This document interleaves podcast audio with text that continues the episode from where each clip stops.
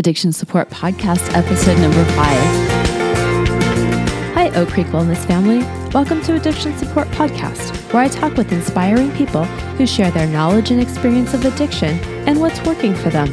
This is addiction support for family and friends from people who've been there. I'm your host, Melissa Sue Tucker. Encouraging, inspirational, and life changing content that makes a difference created specifically for you by oakcreekwellness.com. Hey guys, thank you so much for joining me again today. I'm really excited about my guest today. But before we get into that, I just want to let you know that if you're interested in finding out more information or what we're talking about, the links and the information for the show notes will be at addictionsupportpodcast.com forward slash episode five. And I also want to thank a couple people for leaving reviews on iTunes. Jay Lee Fabulous says helpful information for anyone, but it's great to see a podcast supporting people struggling with addiction, those in recovery, and their friends and family. This is a wonderful resource. Keep it up. Thank you for your encouraging words, Jay Lee Fabulous. And then I might get this wrong. Mar, M A U R, Mar MCP says, I've been around recovery circles for some time and appreciate this new, new little gem. Great variety. I look forward to watching this podcast flourish. Good job. Keep it up. I might cry here. Thank you, both of you. Um, I was running a contest and I probably will do another one for this podcast to help get the word out because if you leave reviews on iTunes and you subscribe on iTunes, that's going to help more people find us. So I just want to take a minute and give them a shout out. Thank you guys. I'm going to keep going.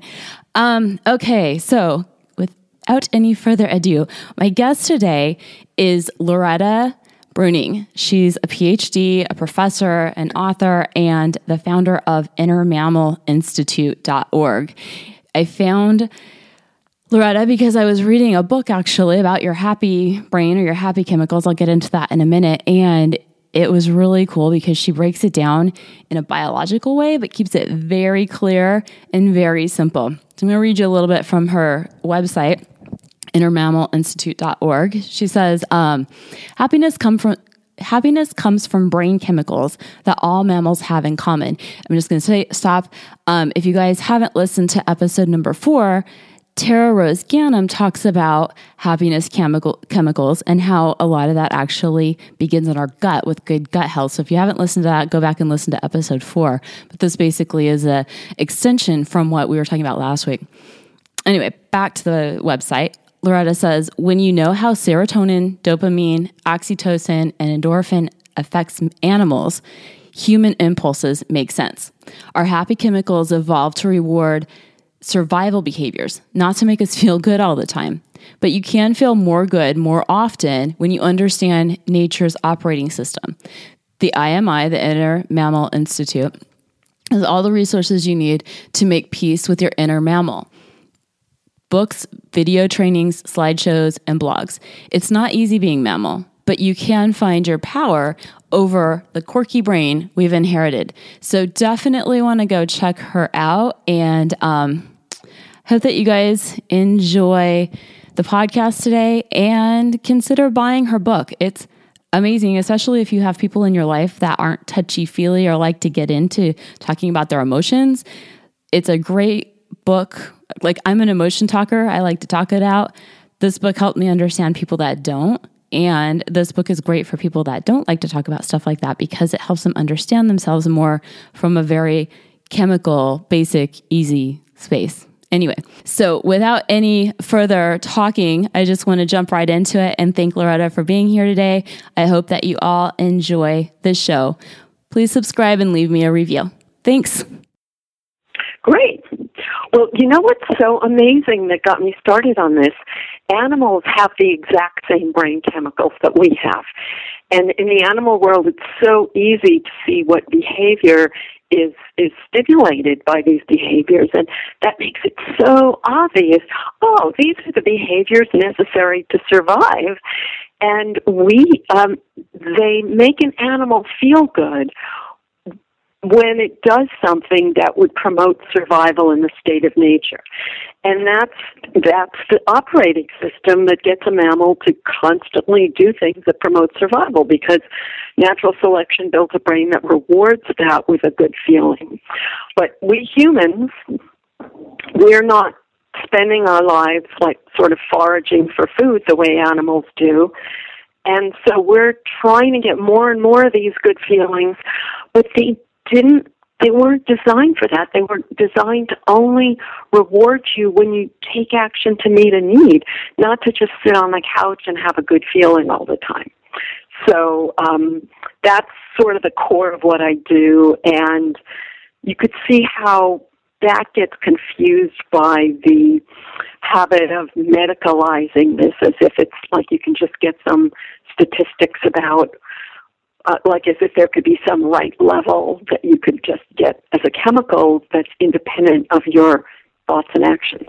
So it's more about balancing out our actions than it is about chasing whatever that good feeling is or trying to feel, let's say, happy all the time. Is that? Yeah, yeah. And balancing those actions, of course, is really hard. There's no easy way.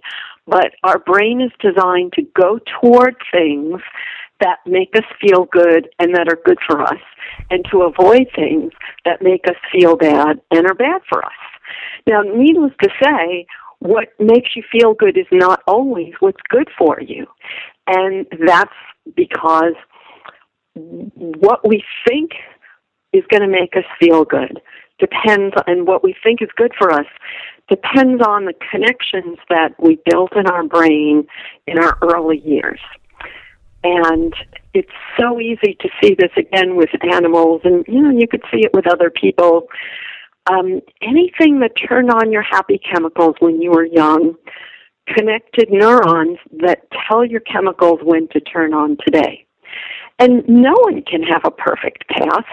And even if your past was perfect, the bottom line is that in the state of nature, cookies feel good because there were no cookies in the state of nature.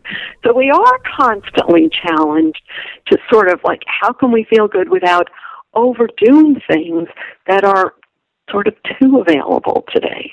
Hmm. What, if any, what advice do you have for parents of young children to help them create habits that feel good that are going to be effective for them versus something that's going to be a destructive habit? Is there anything really we can do or is it just up to nature and they're going to choose whatever habits um, make sense to them? Um it's so it's so hard. I i understand like it, this is such a hard thing to do because i was like spent so much of my life, you know, worrying about whether I did the right things as a parent. So I'm really reluctant to say anything that might make a person worry more. That makes sense.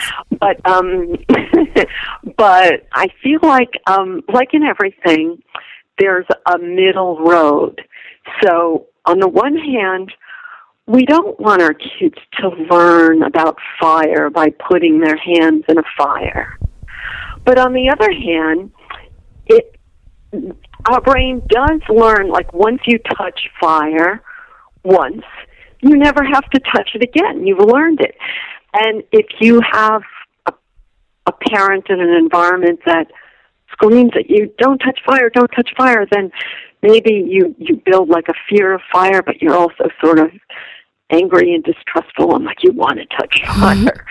so it's so hard to have that middle path where the child has enough real interaction with the ups and downs of, of reality, of survival, so that they feel it, so that they believe in their own perceptions, and they have confidence in their own navigation.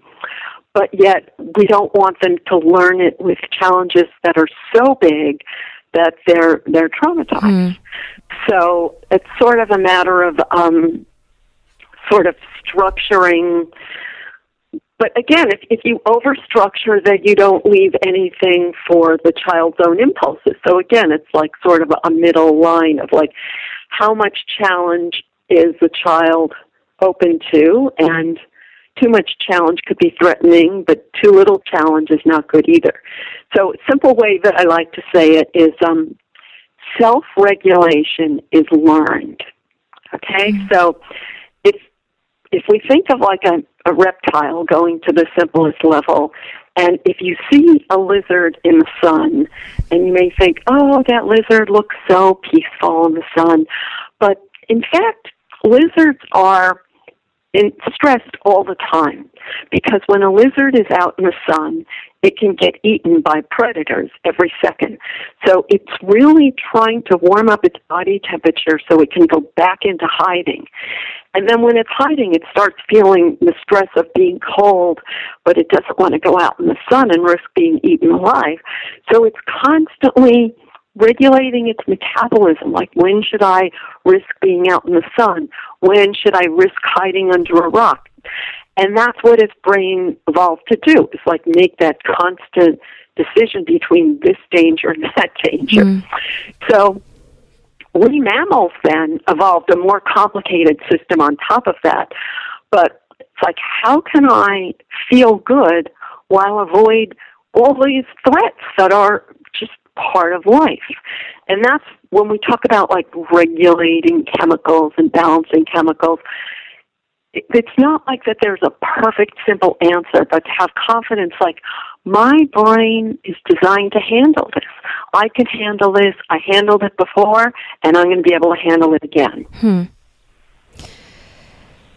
So, I have so many questions. There's so many different directions that I kind sure. of want to take this in, but just focusing in on the addiction support. And really, this is for friends and family that love addicts. And, you know, I think first and foremost, we need to learn how to take care of ourselves. And then, second, you know, how do we love and support and, in you know, take care of those that we love that might not be in the healthiest place right now? What advice would you have, I guess, starting with the friends and family. What advice do you have for us as it relates to our neurochemicals? What are some tips or tricks? Okay. Um, two things. One is the idea that um, people always learn from our actions more than our words. Mm. So we really want to model the behaviors that we would like to see in others rather than lots of speechifying.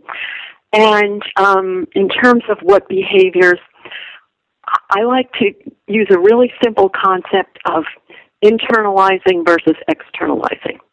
So externalizing is always blaming one's frustrations on the external world. Like, you made me feel that way, the world makes me feel that way, and even to take it a step further, the world is happy that I'm suffering. Mm. So all of these kind of externalizing thought patterns are not really helpful in a person building that confidence in their own self regulation. And um, it's nice to feel um, like confidence in our own ability to say, I can take responsibility for my feelings, I can manage my feelings, and then do it. Not tell another person to do it, not talk about doing it, but actually do it. Now, it's not always comfortable to do because we often feel bad about ourselves when we take responsibility for something. But that's another thing. How can I take responsibility without then hating myself? And when I can do that, then everyone around me learns, oh, so that's how it's done. Hmm. Does that make sense? Or I could give examples. Yeah, is is this um what you're talking about in your book around how we can create new neural pathways for cortisol or how to feel less of it?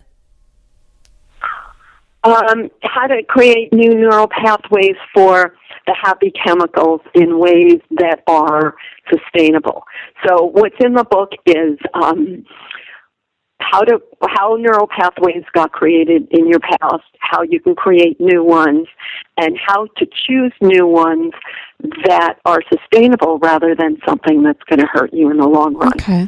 But uh, to give a really simple example, I have this um, free five-day happy chemical jump start on my website. So if a person goes to my website, innermammalinstitute.org, and um, they get five emails, one a day that, that sort of a simple introduction to this. And in the message, uh, the second day on dopamine, it explains um, dopamine is what makes you feel good when you take a step towards something that meets your needs. And that's nice, but the good feeling only lasts for 20 minutes. Hmm. And you can see how, in the state of nature, that motivated us to keep taking steps that met our needs. But in the modern world, you know, I could have a cookie and 20 minutes later, you know, the good feeling is over and then I could want to have another cookie. So, um, I could constantly make myself feel better in ways that are bad in the long run. So, how can I understand what really triggers it at a deeper level so I can find healthy ways to trigger it? And just saying, oh, I'm never going to have another cookie, I'm such a bad person for wanting to eat cookies all the time, that's not, it doesn't feel good. But to blame the cookie manufacturers, that makes you powerless. Mm. So something in the middle is sort of what I'm explaining. Like, oh, I I, I did it this weekend. I was like, I, I was on my way to a meeting that was, eh, you know, a weekend long meeting is a little taxing, and I stopped at a bakery, a really good bakery, and got a really good cookie, and I ate one third of the cookie a day. So over the weekend, I had one cookie.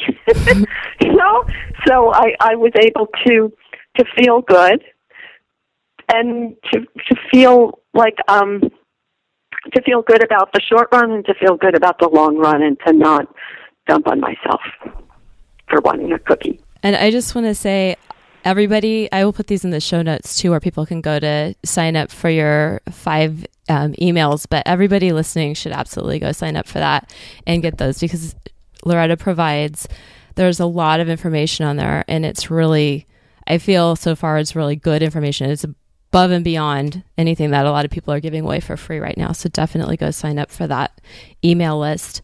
Um, and in you, at the back of the book, I was looking at the postcards from the brain that you have. You said if they be- if you believe they control your happiness, you don't learn how to create it in your own brain. So it sounds like something that we actually need to do to consciously become aware of when we are blaming others or blaming outside things or companies or whatever for our happiness or lack thereof and actually start to take some responsibility around that. Yeah, and it's really hard to do yeah. because not just because it's naturally a hard thing to do, but like everybody around you, they think that the way to be nice is to say, "Oh, it's not your fault. Life is so hard. They should have made it easier for you." And you know, I I have this strong image of when I figured this out how I was doing the wrong thing with my kid. so I'll give you a mm-hmm. simple example. So when I was young, um, just to get right to the point, like screaming at kids was the dumb thing in many circles, and it was not not even got that much attention. It was just sort of a dumb thing. So, it, let's say if I spilled a glass of milk, my mother might scream for quite a while, and you know I was little and she was big, and she could have quite a tantrum, and I was terrified. Mm-hmm. So, needless to say, I never wanted to do that with my kid. But I went to the other extreme. If my kid spilled a glass of milk, I would say, I'm sorry for putting that milk in the wrong spot um. near your hand, near the edge of the. You know, it's like always teaching my kid that the world should have been perfected so that they would never have to have a problem. Mm. That's not good. you know what I mean? So then I realized, oh, so the thing to do is when my kid spills milk to say, oh, we need a sponge. Let's walk together to get the sponge. Here's two sponges. We'll do it together. You see? And then that builds the confidence of, oh, there's a problem. I can fix it. It's not a crisis. Yeah. When I figured out uh, the healthy way to teach my child that when you make a mistake, that you can fix it and you can feel calm and confident, like, wow, when something goes wrong, I can fix it. And I figured that out in a, a time that was like, let's say, kind of late for the formative period of their brain, you know, and then I always felt bad about that. But then I tell myself, yes, but I modeled that in my life, so hopefully they got to learn it from, mm. you know, like when I spilled my own milk, I had no problem dealing with it. But because I so didn't want my kids to suffer, so I never wanted them to have to deal with spilt milk. So, you know, trying too hard to make the world perfect for your kid doesn't give them the confidence in their own ability to deal with the imperfections of life. Hmm. That's that's a valuable point. And I think so many of us as parents we do want to make everything perfect and we do feel bad when it's not, but we got to allow them that space to grow and learn otherwise they're not going to feel confident and they're not going to want to yeah. go do it on their own. We're going to end up yeah. taking care of them forever, which is not what we want either. Yeah.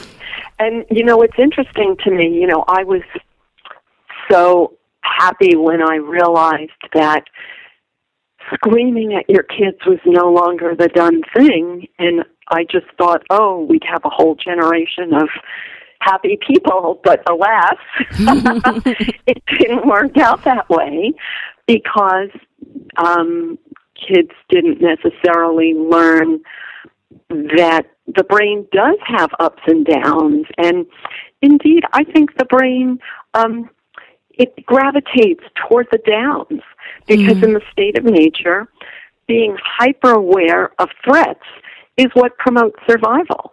You know, um, if if you have an animal in nature who's only focused on enjoying the grass and not noticing when a predator comes, then the animal is not going to survive. And we are descended from the survivors who gave due attention to threats. So we have to work very hard to not um, let that sense of threat overcome us and find healthy ways to manage that natural sense of threat. So, how do we do that? So, how do we do that? Well, the simplest answer I would say is to have a variety of tools because any one tool you use, it's not going to work forever. So, just to give you the simplest example, if you have one song, when you listen to it, it makes you feel good. But if you listen to that song every minute of every day, it's not going to make you feel good anymore. Mm. But if you have like a variety of things that are healthy um, but they make you feel good, and you sort of have them ready, and you give yourself a sort of a realistic rotation. So, um, work, you know, work makes you feel good in reasonable quantities because it makes you feel like you're stepping toward meeting your needs. But then rest and um, social support also feel good. But um, when you rest, your brain naturally allows threat in because you're not distracted by work. So that's what makes rest challenging. And that's why we all have to work on finding healthy ways to unwind um, that work enough that distract you from threat, but not so distracting that you put yourself in, in another unhealthy state. Mm. And then social support again, feels good, but there's no easy way to do it because once you look for social support, you you cannot have that um, limitless bonding that a child has. Mm. That and, and you cannot have that limitless running with the herd feeling that an animal has. You have the reality that you're still an adult individual in addition to that, that deep inner longing for social support and to sort of learn to feel some pleasure in the social support you have, despite the fact that it's never going to be all that you would dream it would be. Hmm. I was listening to another podcast that you had given, and you were talking about how oxytocin creates that feeling of belonging, but there's that other side of it too, where we get too much of that, we feel restricted. So it sounds like every chemical or every good feeling, there's that other side too that we need to figure out how to balance it out and incorporate a full and happy life, or I guess a fuller life, so that way we can balance it. Yes, exactly. Every one of these chemicals, it has its limits. And I'll give you the simplest example. It's like uh, so obvious. So there's this famous restaurant called the French Laundry, mm-hmm. and it has this system. It's very, very expensive, and I haven't been there. I just read about it. Lots of they give you a dish with only three or four bites worth of food. Then they give you another dish with three or four bites, and the whole meal is like lots of little dishes with three or four bites because our brain loves novelty. Hmm. And they say that after three or four bites of food, you're not even really noticing. So when you have something good, you notice it when you first get it, but after that, you don't notice it, which is why maybe there's a tendency like, well, let me make it sweeter or saltier or spicier because when I have it the way I already have it, I don't notice it. So I use this hypothetical example. Let's say I go to this famous restaurant with all the little bites and I say, oh my God, this is the best dish I ever had. I don't want all those little bites. I just want one whole dish of that. And I convince the cook to make me a whole dish of that. And they bring it and I'm so excited. And then I start eating it and like after five or six bites, I'm disappointed. I'm like, mm. oh, this isn't so good. I think the cook messed up. so we don't realize that like the thrill wears off, but we blame the external world for not thrilling us. Hmm. And it's better to know how your brain works and to give yourself that degree of variety that you need to, to feel good about your life. What I love about this and how we're talking about the neurochemicals is sometimes, you know, people in our positions where we love somebody that's going through addiction or has addiction, sometimes we feel like we're setting ourselves apart or they have a disease that we don't have. But in reality, when it's taken down to the very simplest forms, it sounds like we're all set up to operate the same way. It's just maybe somebody with addiction has created different habits around how they're how they're dealing with it or how they try to feel something or try not to feel something. Is that absolutely? You know what? You brought up two great points. So let me try not to um, forget them. So one of them, uh, this this feeling of it's not really acceptable for me to be happier than someone else. Hmm. Oh, it's such a it's such a burden. It's so challenging and I have a whole chapter on it because it's such a big issue.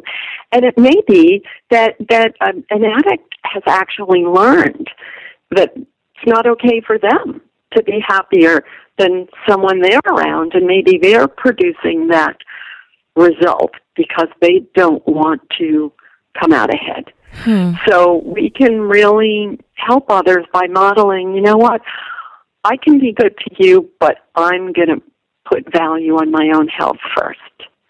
Um, and if someone else is destroying themselves, you're not contributing by by joining in that unhealthy pattern. Yeah. So that's one thing. The other thing, you know, when you refer to um, one person may have learned a healthier coping strategy, and another person may have learned an unhealthier coping strategy. So there's a simple way of understanding this the brain learns from whatever works. Mm. And that means whatever worked when you were young. And when I say young, I mean before seven, before eight years old and during puberty. Because at that time period, your brain produces a lot of what's called myelin. Myelin is something that's sort of like paving that turns a road into a highway. So the highways in your brain were created when you were under eight and in puberty because that's when your brain produces a lot of myelin and it's easy to understand why, like in the animal world, that this promotes survival. Um, so in the human case, so what worked when I was under eight? Well, obviously kids don't have real knowledge of survival, mm. but kids need social support to survive. And kids have a constant fear of losing social support. So they learn whatever gets me social support promotes survival. So one kid might get social support in one way and one kid might get it another way.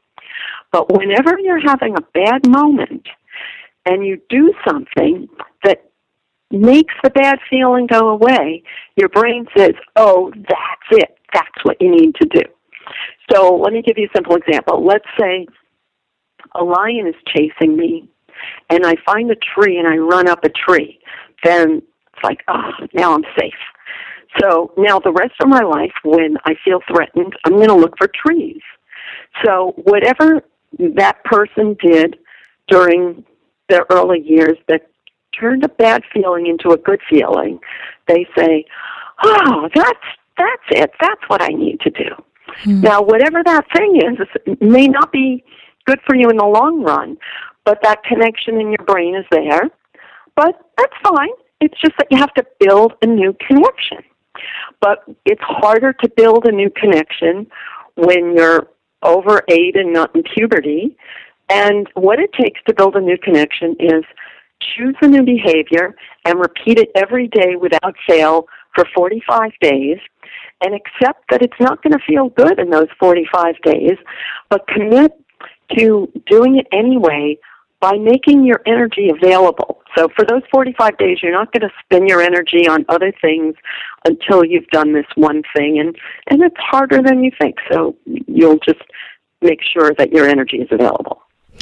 What types of things do you recommend? Is this like working out or yoga or reading? Um, uh, that's a possibility, but um, if a person has a real big challenge that they want to get over, I recommend doing something that you already enjoy. Mm. So if you enjoy yoga, go for it. But if yoga is another should for you, then, you know, maybe you can put that in your toolkit later on. But for step one, I would start with something, you know, I would call it like a guilty pleasure, not an unhealthy guilty pleasure, but I'll just give you a simple example. Like normally I would never like just sit and watch a movie in the middle of the day. Mm-hmm. But if I say, you know what, I have to do this really, really hard thing, and if I get myself to work on it from 9 till 12, I'm going to watch a movie from 12 to 1 and tomorrow I'm going to watch the second half of that movie from 1 to 2. Like I could do that, right? So just, you know, give myself um but only only if I do that really hard thing. Not you know, don't give myself the reward. So that's just one example. I like that. So we're creating new ways to reward ourselves and feel safe, and we can replace some of the unhealthy behavior with the new healthy behavior. Yeah, and then and also trust in your own skill, like that when a bad feeling comes along, that you have the confidence that you'll be able to do something about it. So is that just taking a breath and reminding ourselves that we'll have the confidence or how do you recommend people doing that when they're just starting out? Maybe they haven't even thought about this before.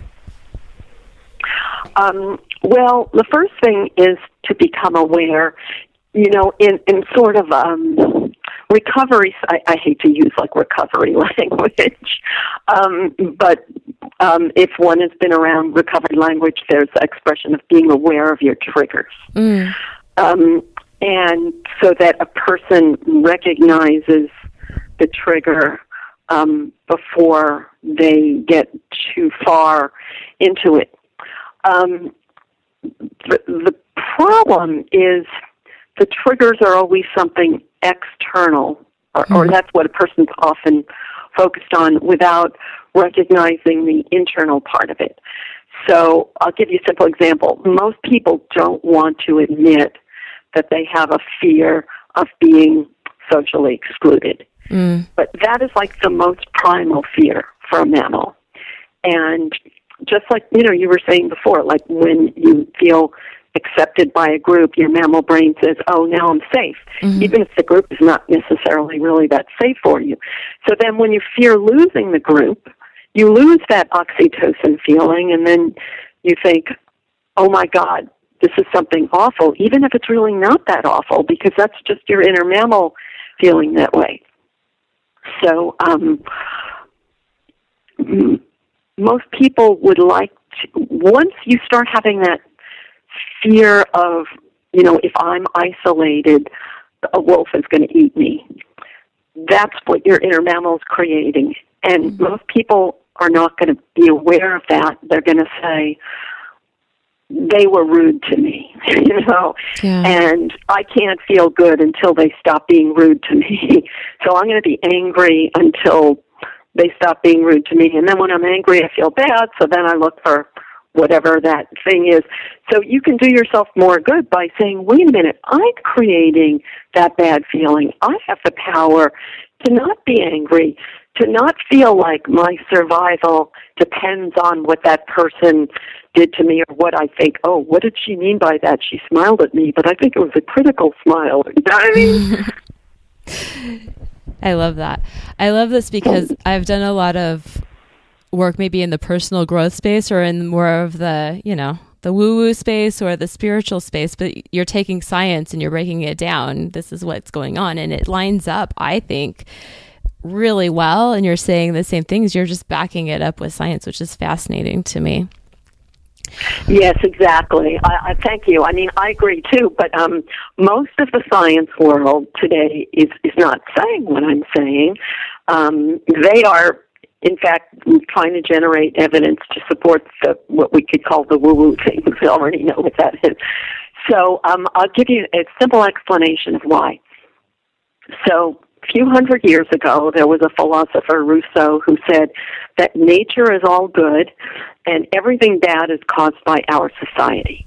Hmm. And this is now the core belief of social science. And everyone that you are getting information from has been trained in this belief, and you basically flunk out of school if you don't buy it. So no one would dare question it. Uh, but nature's not all good.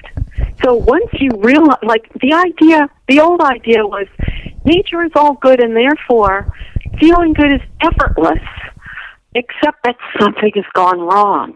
And so everyone goes around with this feeling of something has gone wrong. But it's much healthier to say, no, in the state of nature, survival is really hard. And it takes this constant effort to feel good when your brain is so aware of survival threats. So the way I say it is, um, your survival is threatened as long as you're alive. Your your human brain is aware of death in a way that your mammal brain is not. So, your human brain can scare your mammal brain to death because animals, like, they don't consciously understand death. When they smell a lion, that triggers the chemical that anticipates pain, which is cortisol. But they don't have like a conceptual awareness.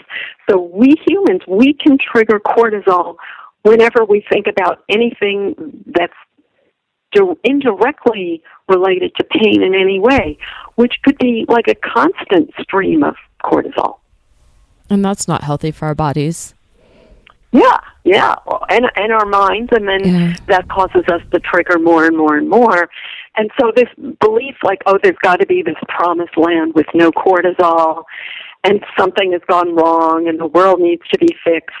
It all doesn't doesn't make you feel better. Um, but uh, understanding your inner mammal makes you feel better. I love that. You were talking um, in the video that you shared with me about how we can help ourselves feel better by setting goals, like little goals and bigger goals, and accomplishing those throughout the days. Um, do you want to share a little bit about that? Yeah. Um, some people have like very big long term goals. I'll just use this, the simplistic I want to be a rock star. Mm. And um, the good side of that is every time you take out your guitar, you know, you get a good feeling because it triggers that whole long run thing of I'm going to be a rock star. But we all know that we we don't have absolute power over these long run goals. And in fact, even when a person reaches them, it doesn't make them happy forever. And we all know that rock stars are not happy forever. so so, but then there's the other extreme. There's the short run goals of, you know, I'll have a, a cookie and when it wears off, I'll have another cookie. So that doesn't work either. Um, so we need a, a, a menu of like short and long run and medium run goals. And sometimes the goals are somewhat illusory. And I use a funny example. Um, I had this student who was interested in long-term cycling, um, like long-distance cycling, and he would try to climb up the uh, uh, bike up this mountain, and he would divide it into quarters and like celebrate um, when he reached each quarter of the mountain. And the irony is that it's it's it's meaningless because still the same distance, but it's um, giving yourself a sense of accomplishment. Hmm. Um, but another way of looking at it is, excuse me, um, another way of looking at it is taking a tough job and breaking it down to small chunks. And um, my favorite example is if I open a closet door and I look at the mess in my closet and I'm like, oh my god, I, like I feel so awful every time I look in my closet, but I don't know where to start and I don't know what to do. But one thing that everybody can do, you know, you could set a timer and say, I'm going to spend 10 minutes on this closet every day. And, you know, I'm, I'm not going to have my cookie until I spend 10 minutes on the closet. And, and if you do that every day, you know, over the course of time, the closet will be cleaned. And if you make the habit of doing that for the rest of your life, then you'll sort of keep up with things. Hmm. And, and also feel good about your ability to keep up with things. That makes a lot of sense. I have a friend that talks a lot about the all or nothing attitude versus taking everything in small chunks. And it sounds like a very you know the same thing just said in a different way and it makes sense because then so what chemicals does our brain produce when we're able to do that is that where the dopamine kicks in yes um, dopamine is the good feeling that you get when you take a step toward a reward and it's not meant to just flow all the time for no reason. So that's what we might think, oh, you know, like doctor would be like, oh, you know, you have a problem with your chemicals as if you're just supposed to sit on the couch and they're supposed to flow for no reason, but that's not how it works. So um, if we take a couple of animal examples, so think about a lion is looking for a meal and it sees animals and if it ran after every animal it saw it would starve to death because it, it misses most of the time and it would run out of energy before it actually found something it could catch. And um, instead, it looks very carefully for some goal, for some prey that it can catch. And when it sees something, its dopamine turns on and it runs. So dopamine is both that feeling of I can get it, I can get something that can meet my needs, and it's a release of energy that feels good. And that's what prepares your body to take steps that meet your needs. Hmm. but the um the lion is constantly reevaluating. So as it gets closer and closer to the gazelle maybe at some point the lion says oh i'm i'm not i'm not getting it it's getting away from me there's no sense investing any more effort in this chase i'm going to look around for a new target so if a lion constantly gave up, it would starve to death. But if it constantly ran after animals that were getting away, it would starve to death. So we're only designed to make careful decisions on when should I invest my effort in this particular goal, which steps will work, and then you get the good feeling when you say, there's a goal I can make, and start stepping. Hmm. And how do the endorphins play come into play? Yeah, endorphin's really complicated. So um, many people probably know endorphin is chemically equivalent to morphine, which means also heroin, codeine, oxy- oxycodone, and um, runner's high. So that's mm. how many people have heard of it. But we are not designed to be uh, to, ha- to be releasing uh, endorphin all the time. It is only designed for emergencies.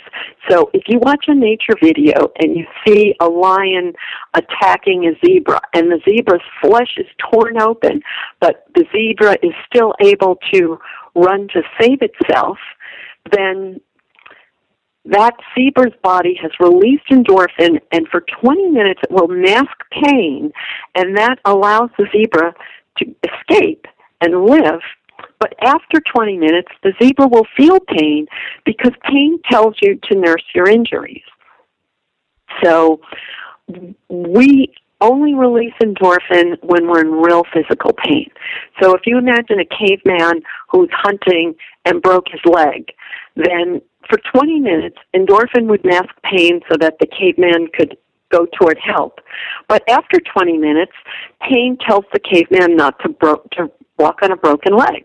Hmm. So um, it feels great. It masks pain, but it's not meant for all the time. It's it's just we can just be glad we have it for emergencies. That's fascinating. It's opening up all these other questions that I have around, you know, people that are using heroin and some of the other yeah. opiate based, but that's probably I don't oh, know well, if you, you want to talk what? about I that. Forgot, I forgot to explain um, about runner's high. Yeah. Okay. So, um, when people talk about runner's high, a lot of people sort of equate that with exercise. So it's useful to know that runners do not get it on every run. They only get it when they run to the point of pain. Mm-hmm. And if a person must drive themselves to the point of pain every day, they're going to injure themselves in the long run. So, so being addicted to endorphin, even through natural ways like in, um, running, it's just not sustainable in the long run. Exercise is good. Uh, you know, exercise gives you, you know, a little bit of one good feeling, a little bit of another good feeling, but it's not like this euphoric high on a daily basis. It's not what our body is designed for, and we don't need it. The reason a person needs it is because they've learned to rely on that as a distractor from a constant sense of threat.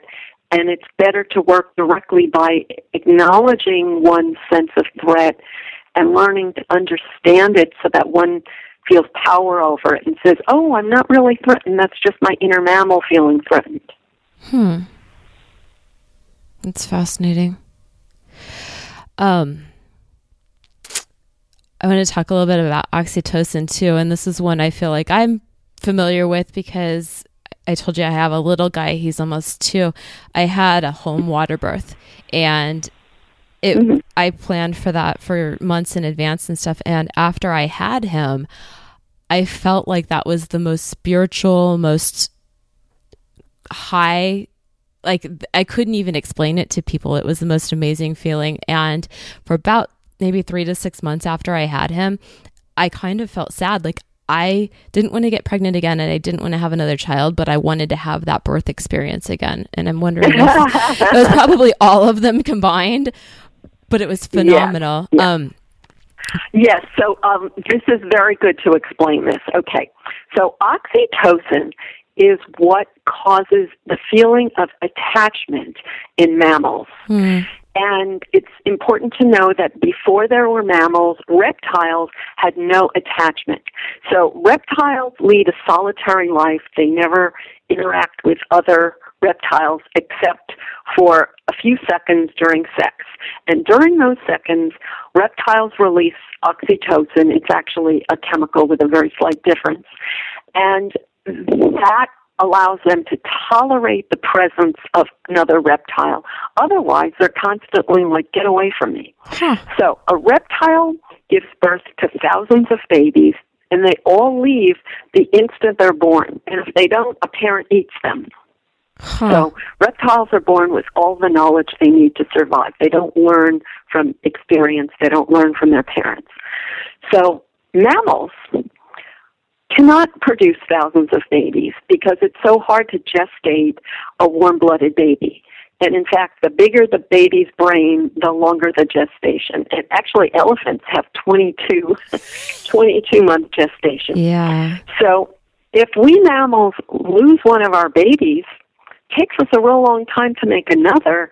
So if we lose too many, our genes are not going to survive. So uh, natural selection produced a brain that causes attachment. So I can keep my baby alive by watching it every second. And my baby can stay alive by clinging to me every second. And that protected um, mammals from losing their babies to predators. Now, reptile, I forgot to say, reptile makes thousands of babies and it loses most of them. Most of them get eaten by predators. But only a few need to survive to keep the the reptile's genes alive. So mammals need attachment to keep their genes alive, and oxytocin causes attachment. But it's not an intellectualized thing. Um, oxytocin causes labor pains, causes um, a mother's milk letdown reflex. You probably, maybe mm-hmm. people have heard about this. Um, and in animals, they lick their babies or they cuddle their babies, and in humans, we cuddle our babies. So touch st- stimulates more oxytocin. But over time, if a mammal spent its whole life attached to mom, it would never reproduce. Right. So part of keeping your genes alive is that your young ones grow up and transfer their attachment to their peers in ways that will lead to surviving copies of your genes, grandchildren that survive and create their own children. So that's the, um, the, the survival pattern for mammals, and oxytocin facilitates each step. So the way it works is it's trust. Oxytocin causes the good feeling of trust. So it's nice to think that we should just sit on the couch and have it flowing all the time. But in fact, it doesn't help you survive to trust everyone. So your brain evolved to make very careful decisions about when to trust and when not to trust. And the way you know that is the oxytocin circuits you've built from your particular past experience, especially your experience in your myelin years that I said before eight and during puberty. Hmm. Which is pretty darn hard, and that's why I say that everyone, every adult sees life through the lens of a high school cafeteria because that's that's when we you know the trust bonds of puberty or or pain and challenges of lack of trust bonds during puberty is what builds our oxytocin circuits. Hmm. So, explain that a little bit more about how every adult sees it through the the high school cafeteria. Is that like are you talking about the self-talk that we have and things that go inside of our head versus how we might present ourselves or is that something different? Um, whatever made you feel good during puberty um, turned on your happy chemicals, and your brain said, "Wow, this works. This is do more of this." Whatever made you feel bad during puberty connected neurons, and your brain says, "Wow, you better avoid that, or you're going to die." So it's no self-conscious self-talk is necessary. It's just something good happen, and your brain says, "Oh, so that's what it takes." And something bad happened and you want to avoid that. Now, that leaves us in a dilemma because we want to take steps to, to do things that will make us feel good, but we also want to avoid steps of anything that caused us pain in the past. And there's no easy way to do that because obviously you can't always predict and control other people. So so there we are trying to avoid everything that hurt us yeah. and still try to get ourselves to take steps that will lead to to feeling trust. Hmm. It's not easy. There's no easy way. There's no simple answer. So that's why everyone says, "Oh, well, we should have a society that makes us feel good all the time." It's just not realistic. And anyone who believes that life is easy in other societies hasn't really studied them with an open mind. Yeah. I'm looking at my uh, high school career, and gosh, I was so miserable, and I hated high school. So I'm gonna have to look at some of that stuff. And I think, like you, yeah, I, like I loved whole... to read. I loved watching TV. What other things did I love to do? You know, that's kind of yeah. Well, but where is this illusion that like other people had it going on in high school? Oh it's my gosh, just an illusion. It's just the movies and stupid TV shows. Like the idea that that some young child is supposed to have like the skills and emotional intelligence of like a you know a sales a sales a sales executive or something. It's not realistic. That's a good um, point. Yeah, and um, the it's better to know how things were in the past, just to know mm-hmm. what a challenge it is. So in the past, kids were forced to spend their lives in the cir- in the trust circle in the herd that they grew up with. Once in a while, you know, they would sell you into a new herd. You know, you would get like engaged, um, you know, um, to a spouse. You know, your parents would arrange a marriage in another group, or you'd get kidnapped to another group. um, and then you would spend the rest of your life in that group. But there was no idea that you would take a five year old kid and send them to school with total strangers Yeah. and expect them to get along with everybody and share their feelings. It's just not the way things have worked. It's, it was in the past just like, you know, you stick with our group, you do what we do, you don't do what we don't do. So we're really asking a lot of kids with with these sort of higher goals that we have. That's a good point. I didn't even think about any of that. Yeah. So, um, I want I'll give you, you know, an interesting ex- uh, explanation. Like, Yeah. so my family was Italian, and the way I thought of life was that my parents' friends were all Italian, and everyone had the same outlook, and it seemed provincial, and you know, everyone likes to find fault with their parents' culture in some way. but then I learned that my parents were pioneers in a way I couldn't have understood.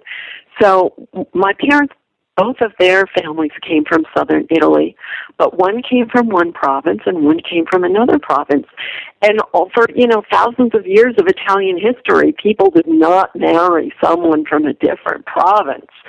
And in fact, um, in my grandparents' generation, people who immigrated from Italy, they moved to the block in Brooklyn where other people from that village moved. Wow. So they stayed, yeah, yeah. So they may have spent a few weeks on a boat, but otherwise they spent their whole lives in this um insular world of this is what you do and this is what you don't do.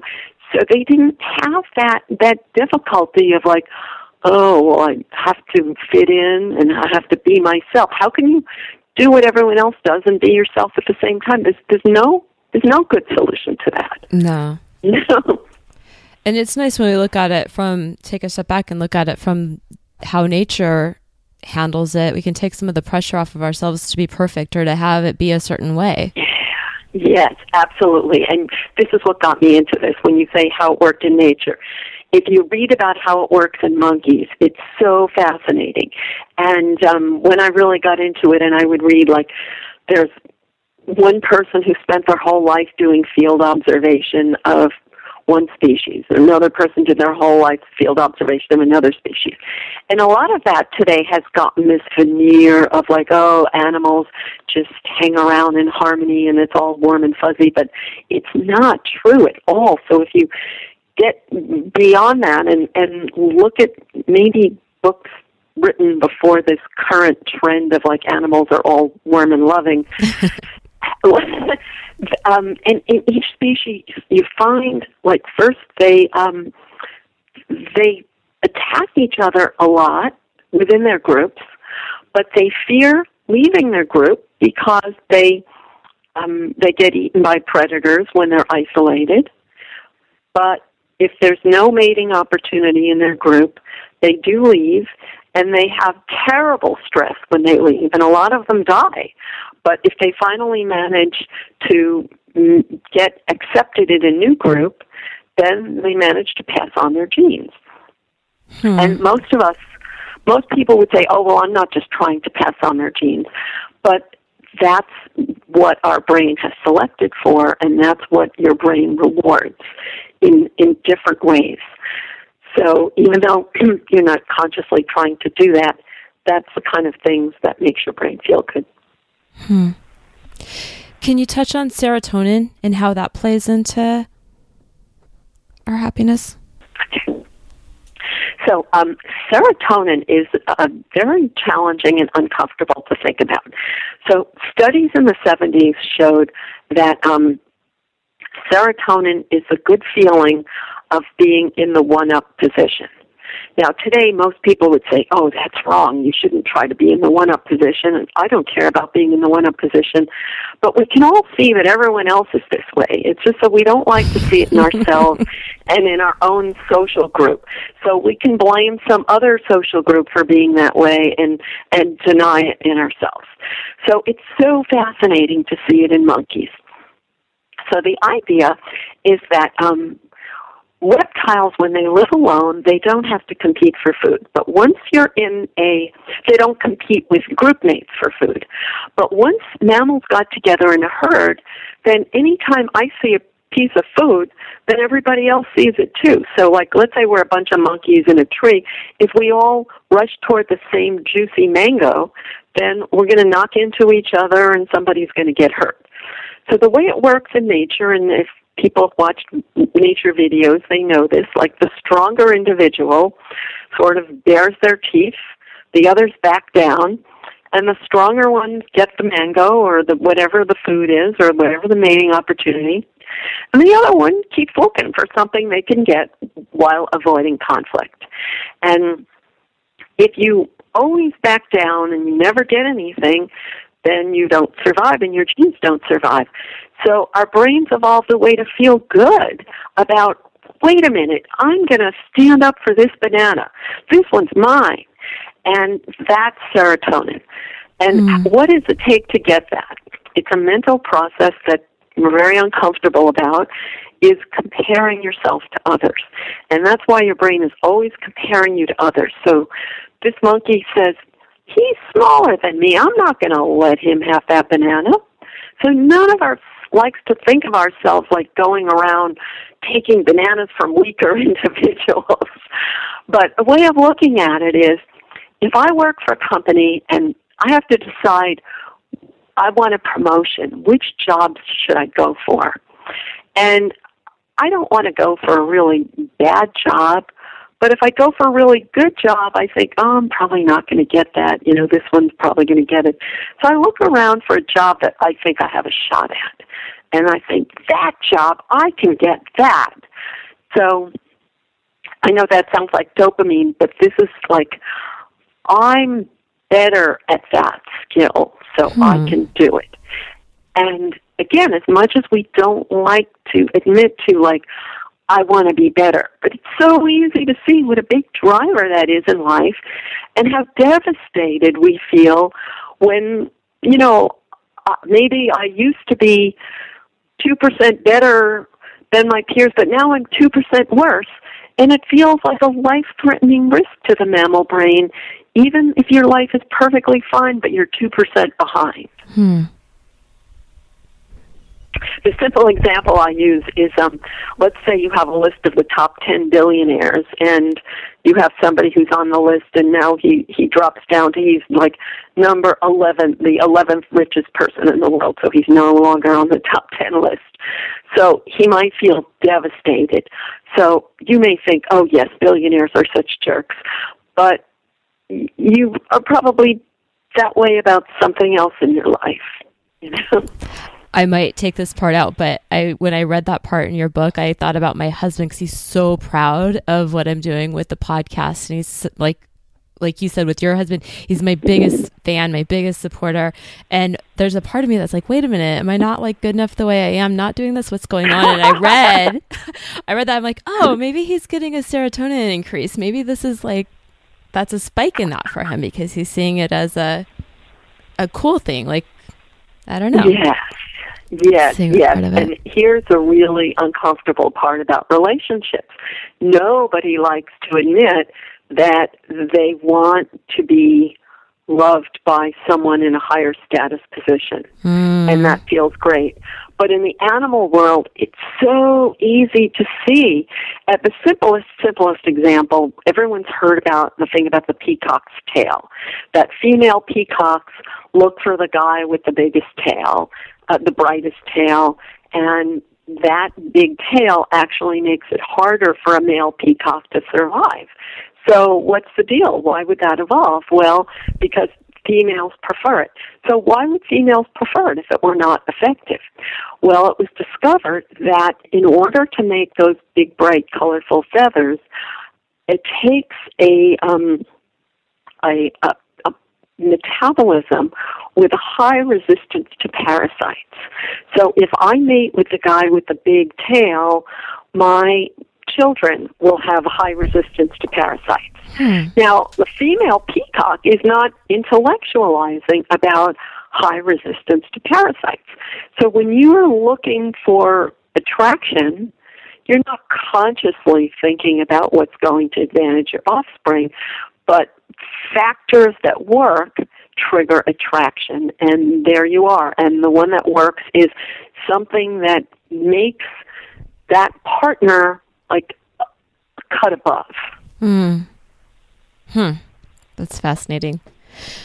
There mm. is, and oh, excuse me. Oh, and just the uh, the opposite is true. Anything that puts your partner in that cut below, then of course is very unattractive. yeah, that's funny. And you know what? Maybe on some levels, going back to you know loving people that have addictions, maybe that's why we're so resistant to them having the addiction in the first place. Because what? Well, because we're seeing it as an unattractive thing, seeing it as like not not a high status or a higher status. I don't know. Well, no, but but addiction is suffering. We don't want to see other people suffer either. No, that's definitely true. I mean, we we we know that there can't be a good outcome to that. See, the whole idea. I, I don't know. I, what I hear in you, uh, and a lot of people is like, somehow it's our fault for for judging addiction as a bad mm. thing. But to me, that's sort of addict speak. Like it's always like there's nothing wrong with addiction. It's only society is making it bad. But there there is something wrong with it. It it leads to self destruction. Yeah. So we don't want to see other people hurt themselves, no matter what it is, and that's um, a mirror neuron thing. Like when you our, our mirror neurons respond when we see others um, get rewards or avoid pain. So, and that's a, another way we can help people is when we see people getting rewards in a healthier way and we feel good for them and that helps them uh, learn to feel good for themselves. Um, but again, this like such a strong desire. Like if if I want someone else to be well more than they want it for themselves, we all we all know this trap. Hmm. Um, it's it's almost easier to think of it in another context that's not um, that's not about addiction. So the, the example that comes to mind is if I have a little child, um, like most kids learn to read, right? Yeah. But if I have a child and I'm like, oh, I want you to read. I want you to read, honey. Please learn to read. Please learn to read. It, um, and then they're like, oh, I wonder if I'm going to be able to read. I wonder if I, it's if a, the minute a person says, I wonder if I'm going to be able to read, they can't read. Hmm. You know, so it's like a certain um, tackling a task has to come from within, and if someone is like, I want to feel good for you rather than for myself, the the self care the self care piece needs to develop, and, and it's really hard to do that.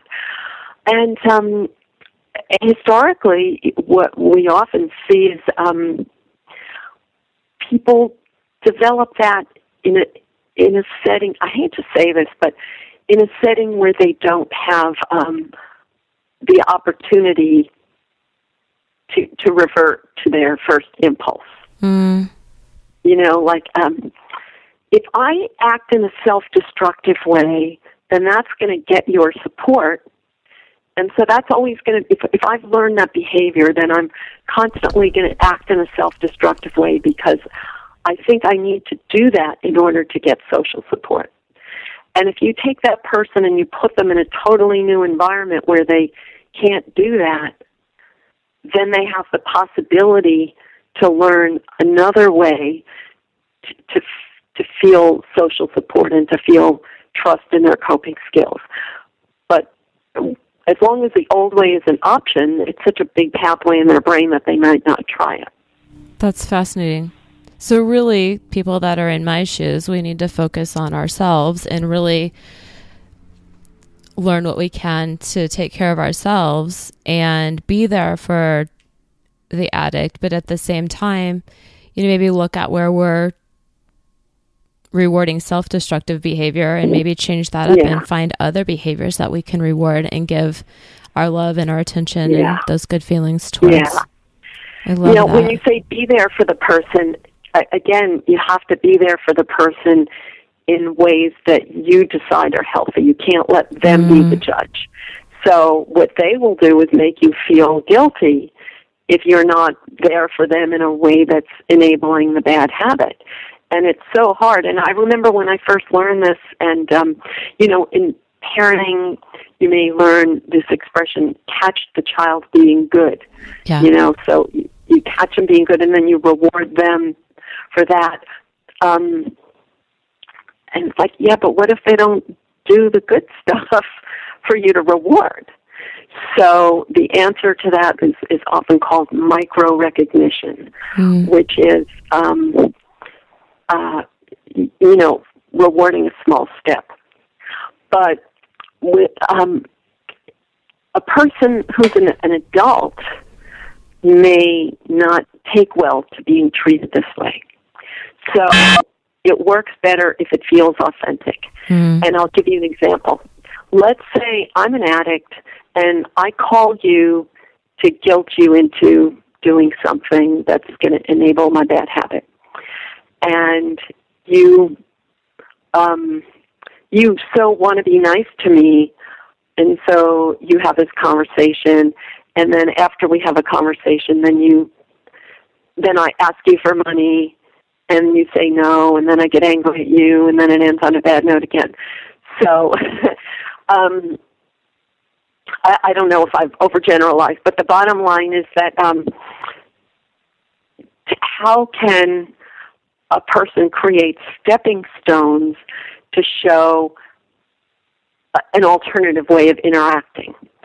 So, um, when a person does a thing that we want, um, that we reward them in a natural way. So, for example, I'm uh, uh, I'm I'm your ad, I'm the addict that calls you, and if I do something that's different from the usual, like at least I ask you about your day and I'm interested in your day, or um, I have a conversation with you without asking you for money, and then you give me an authentic, like, gee, it's so, it's such a pleasure to talk to you. You know, I really enjoy, you know, and and and it's some genuine enjoyment of of like what's the what's the positive and if there is no positive, um, you know, if it, if then somehow that has to be made real because otherwise,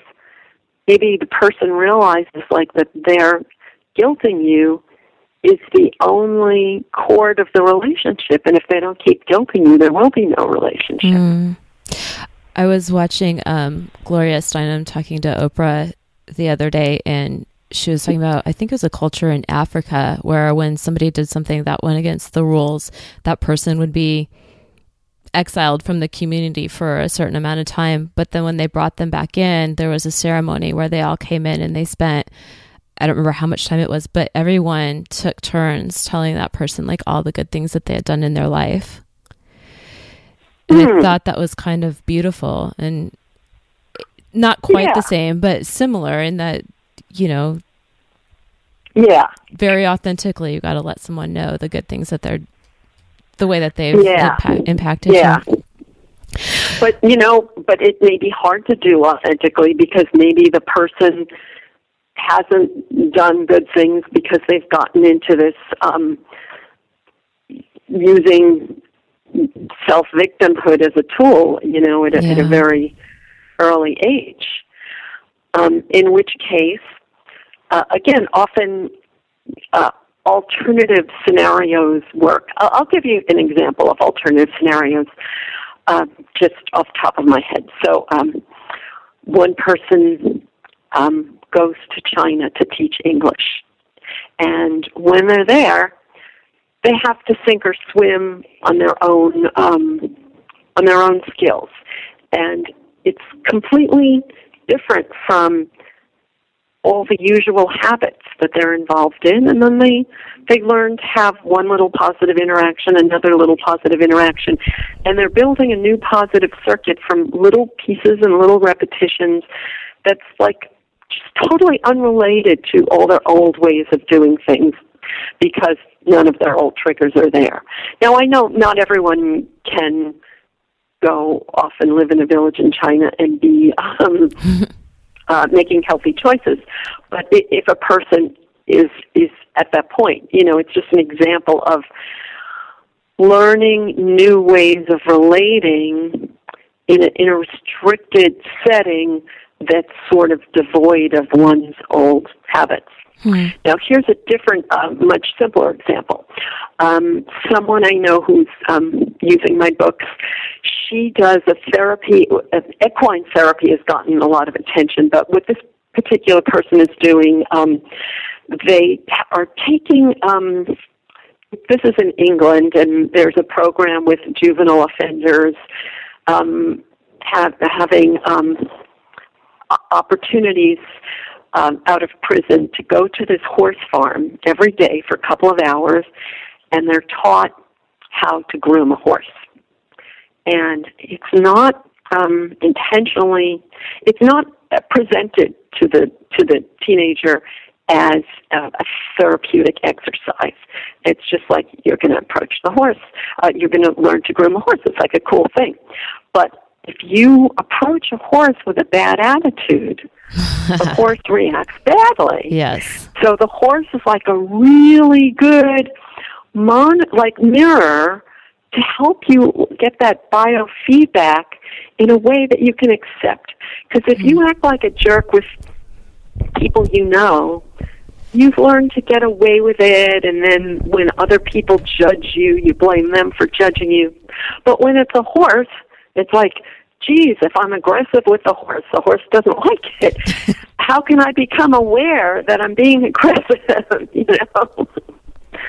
That's fascinating. That's pretty cool. And there, she's using your work, your books to implement that. Yeah, That's yeah. Great. Again, she she's not using my work with the um, the teens. Um, she's using my work to train her staff to help them understand the teens so they understand why this works. I love but it. when they do it with the kids, it's all experiential.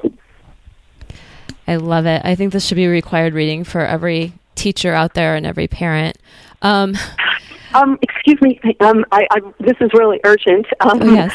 Uh, uh, has has to be explained. Um, the book that we've talked about so far is not going to exist in um, two weeks. Oh, uh, I mean, two. Uh, so th- it's going to be replaced by a new book. So we need to just focus um, on the new title. So maybe we should do that from the beginning, and call the book "Habits of a Happy Brain." Habits of okay. a Happy Brain. Okay. Yes, and I'll send you the link. Habits of a Happy Brain retrain your brain to boost your serotonin, dopamine, oxytocin, and endorphin levels. And the publisher chose the title, and I had no say. Well, I'm glad that you pointed that out because I was just going to ask you um, what book would you recommend that we start out with? Obviously, we should all start out with going and signing up for the Happy Chemical Jumpstart emails because those are really really valuable but you think the habits of a challenge or habits of a happy brain that's the book that we should start out with um, yes, Habits of a Happy Brain has um, lots of simple step by step exercises and outlines to make it um, really clear, uh, whereas the, um, the emails are um, just reading without um, a lot of step by step. However, I hear from a lot of people who don't like to read.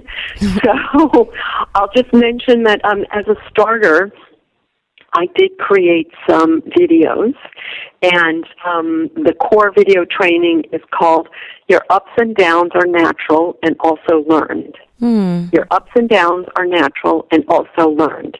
And that has um, three videos, 12 minutes each, and each one has a one page summary and one page of exercises.